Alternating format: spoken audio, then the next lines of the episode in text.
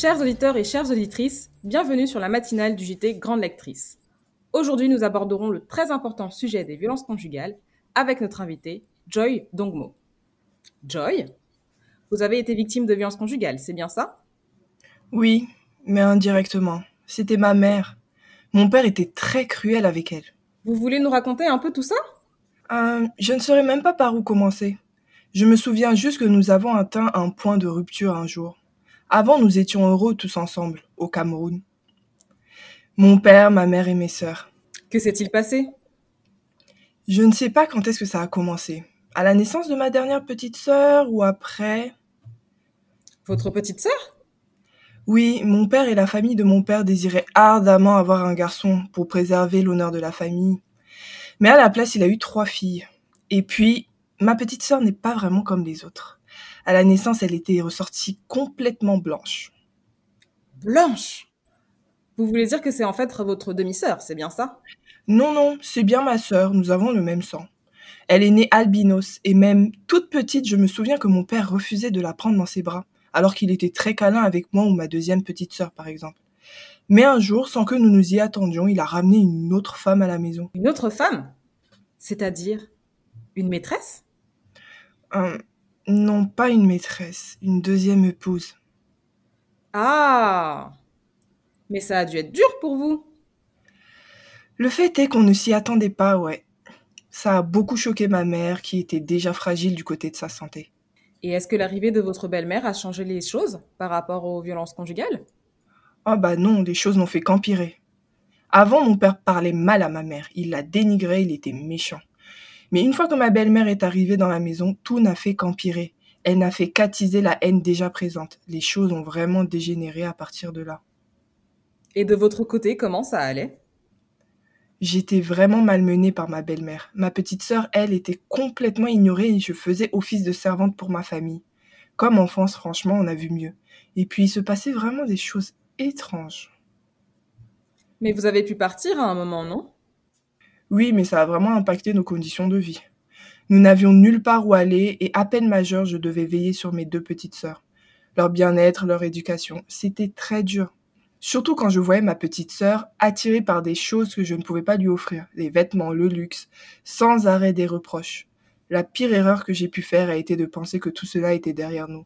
Mais le truc avec les violences conjugales, c'est qu'elles finissent par se répéter. Ça a dégénéré du coup.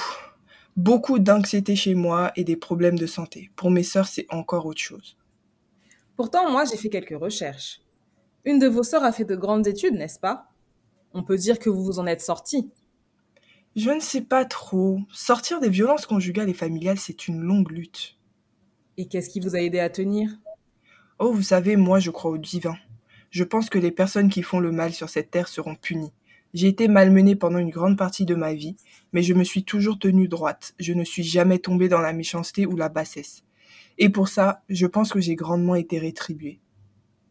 Et pour votre belle-mère? Je pense que les choses ont été un peu différentes pour elle. Est-ce qu'aujourd'hui, vous êtes là pour faire de la prévention, Joy? Alors oui, les violences conjugales ne touchent pas que les femmes, elles touchent aussi les enfants. Nous ne sommes que des dommages collatéraux. Est-ce que vous avez eu des difficultés par la suite à avoir des relations avec les hommes? Je pense que ça nous a tout affecté d'une manière ou d'une autre, oui. En tout cas, l'image de notre père telle qu'elle a été salie. C'est difficile de réparer tout ça. C'est pour ça que vous avez voulu écrire votre histoire? Pour parler des violences conjugales? Oui, exactement. Essentiellement pour dénoncer les violences conjugales et familiales qui sont encore bien trop nombreuses aujourd'hui. Au Cameroun, 49% des femmes entre 15 et 50 ans sont victimes de violences domestiques. Et il faut en parler, il faut que ça cesse. Un petit mot pour la fin? Oui, si vous avez besoin d'aide, s'il vous plaît, contactez la ligne Femme Aide au Canada et le 3919 en France. Ne restez surtout pas seul. Merci pour ces informations et merci d'être venu sur le plateau pour nous confier tout cela, Joy. Et merci d'avoir raconté votre histoire dans ce roman, Blood Sister, qui est disponible sur Amazon pour le prix de 21,10 € en broché et 4,99 € seulement en numérique. Merci à tous les auditeurs de nous avoir retrouvés ce matin et on se dit à tout bientôt sur le JT Grande Lectrice.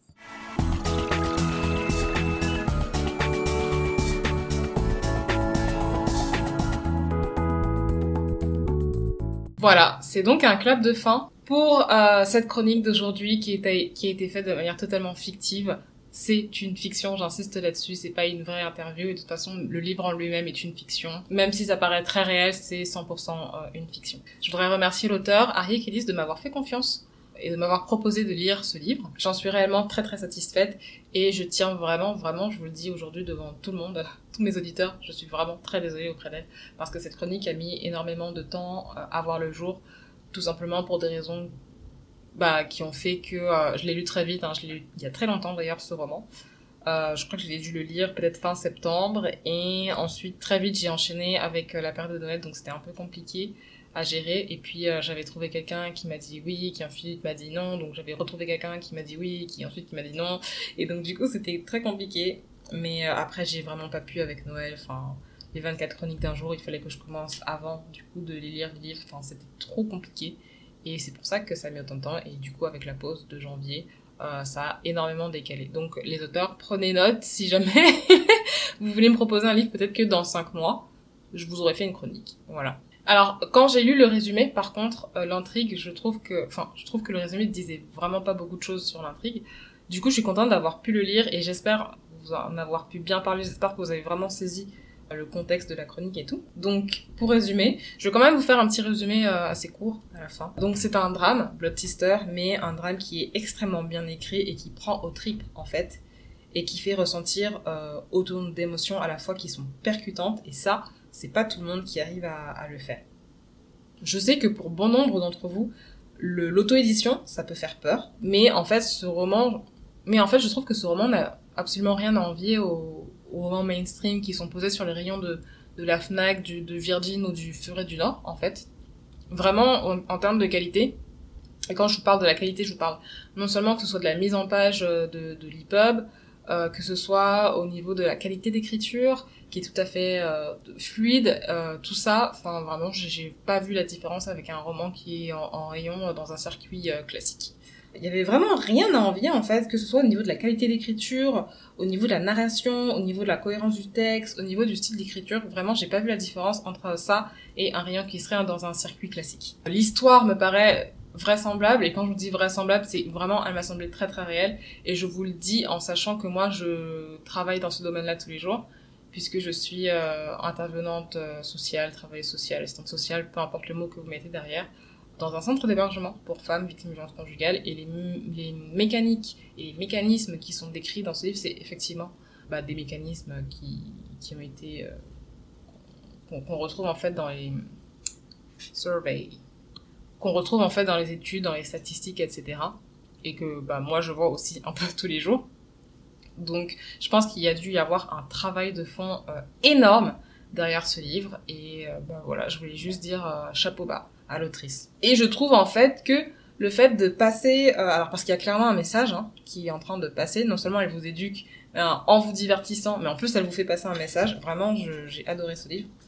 Je trouve que faire passer par le roman comme média pour dénoncer les violences conjugales et en expliquer le système... c'est franchement judicieux. Parce que c'est quand même un roman fictif, donc potentiellement ça va vous divertir. Mais il y a un vrai message qui est passé derrière. Voilà, avec tout ça, j'espère vous avoir donné envie de lire ce roman absolument incroyable. Mes remerciements à laurie.nama, que vous pouvez retrouver sur Instagram et qui a également une chaîne YouTube.